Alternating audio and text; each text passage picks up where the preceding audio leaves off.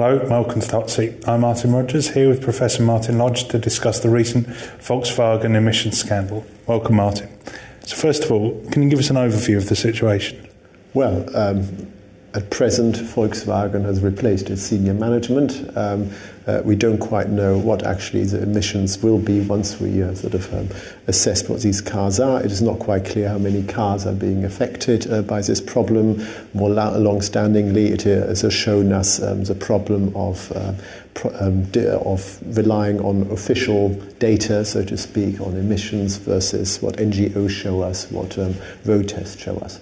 So, what specifically does this scandal refer to? I mean, I suspect there's a. I think what, what has made this a scandal is the difference between what I think everyone assumes, namely that companies game the system, uh, produce certain kind of specific cars to look good. Uh, but here, I think we have a specific case of cheating uh, going on a software which seems to be have been updated over time to basically uh, perform according uh, to particular test only to switch off. So we have here a difference between gaming and cheating. And how did the the issue come to light, with this cheating? Well, well, sort of more or less coincidentally, that an NGO which wanted to find out how clean these cars were um, suddenly realized it was much dirtier uh, uh, than, than promised, and basically Volkswagen couldn't answer it and didn't come up with proper responses, claims these were technical issues that never got resolved, and then finally, uh, sort of, it revealed itself. So that is basically how it uh, came about. It didn't come about by sort of public regulators finding things. It was um, uh, an issue which emerged via NGO testing. And what was the process of that NGO testing? Well, I mean, they basically tested the emissions um, in sort of in the real world, uh, which were found to be about 40% higher than indicated by these um, kind of the company's data.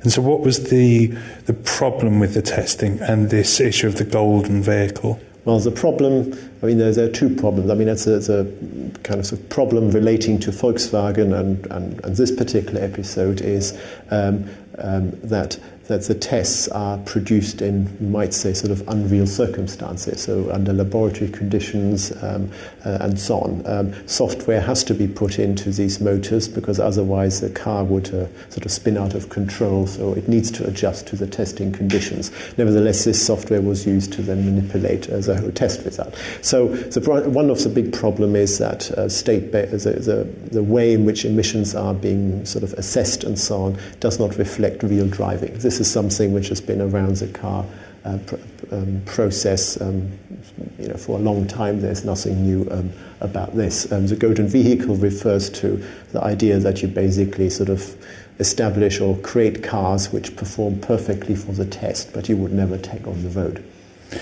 So, what is the role for regulatory authorities in this area? Well, there are two two debates here. One is uh, basically why is it that uh, it seems that sort of scandals um, are revealed in the US rather than in, let's say, the motherland of the company, uh, Germany, for example. Uh, so that is sort of one problem here. Why is it that the US finds wrongdoing rather than European regulators? But the broader question for the European regulatory context is that uh, the European provisions are much lighter than the US standards, which to some extent might explain why Volkswagen went down this road. They had backed technolog- technologically the wrong horse um, and therefore couldn't hit the US standard, but they might not even hit the EU standard.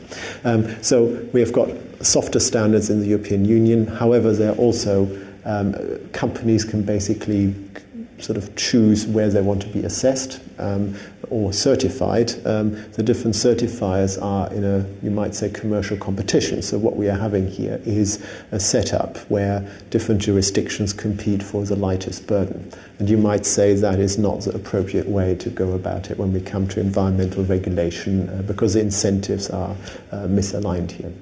So where do we go from here and what are the likely punishments that Volkswagen is facing? I mean, Volkswagen, I think, still needs to find out um, what has happened. It seems as uh, so. In terms of responsibility, at present, I think nobody really knows uh, who did what and who knew what. Um, te- technically, Volkswagen needs to sort out uh, it, its its cars, um, uh, the consequences of being able to sell certain products on a continuing basis or not. Uh, so that is the operational side. There will be the fine and compensation payment uh, side, and um, what the courts will say play. Um, and here, I think because of this willingness and the wrongdoing, uh, the likelihood of higher fines is much higher than, for example, when we look at BP and uh, Deepwater Horizon, where you might say this was an accident, this was intentional. Um, and then, thirdly, at the third level, um, I think there will be more consideration about how. Uh, basically, cars are being assessed in terms of their emission standards. There will be debates about um, regulation and testing regimes. Um, am I um, convinced on the last, last part that European regulation will really shift towards a different regime, um, I would say no to that. Uh, the lobbying power is far too strong for that. So currently, this is US centric issue. Is this likely to spread to Europe and further afield? I mean, I think it has already spread uh, to the European um, context because it's not clear whether the uh, this Volkswagen cars hit even the European standard. So in that sense, uh, uh, while the US is basically maybe at the moment sort of market-wise and uh, uh, pe- penalty-wise sort of the center of attention, I think this will also quite have quite significant impact on uh, the European market for Volkswagen and the reputation of Volkswagen in, in Germany itself. Great. Thank you very much, Martin. You're off the hot seat. Thank you.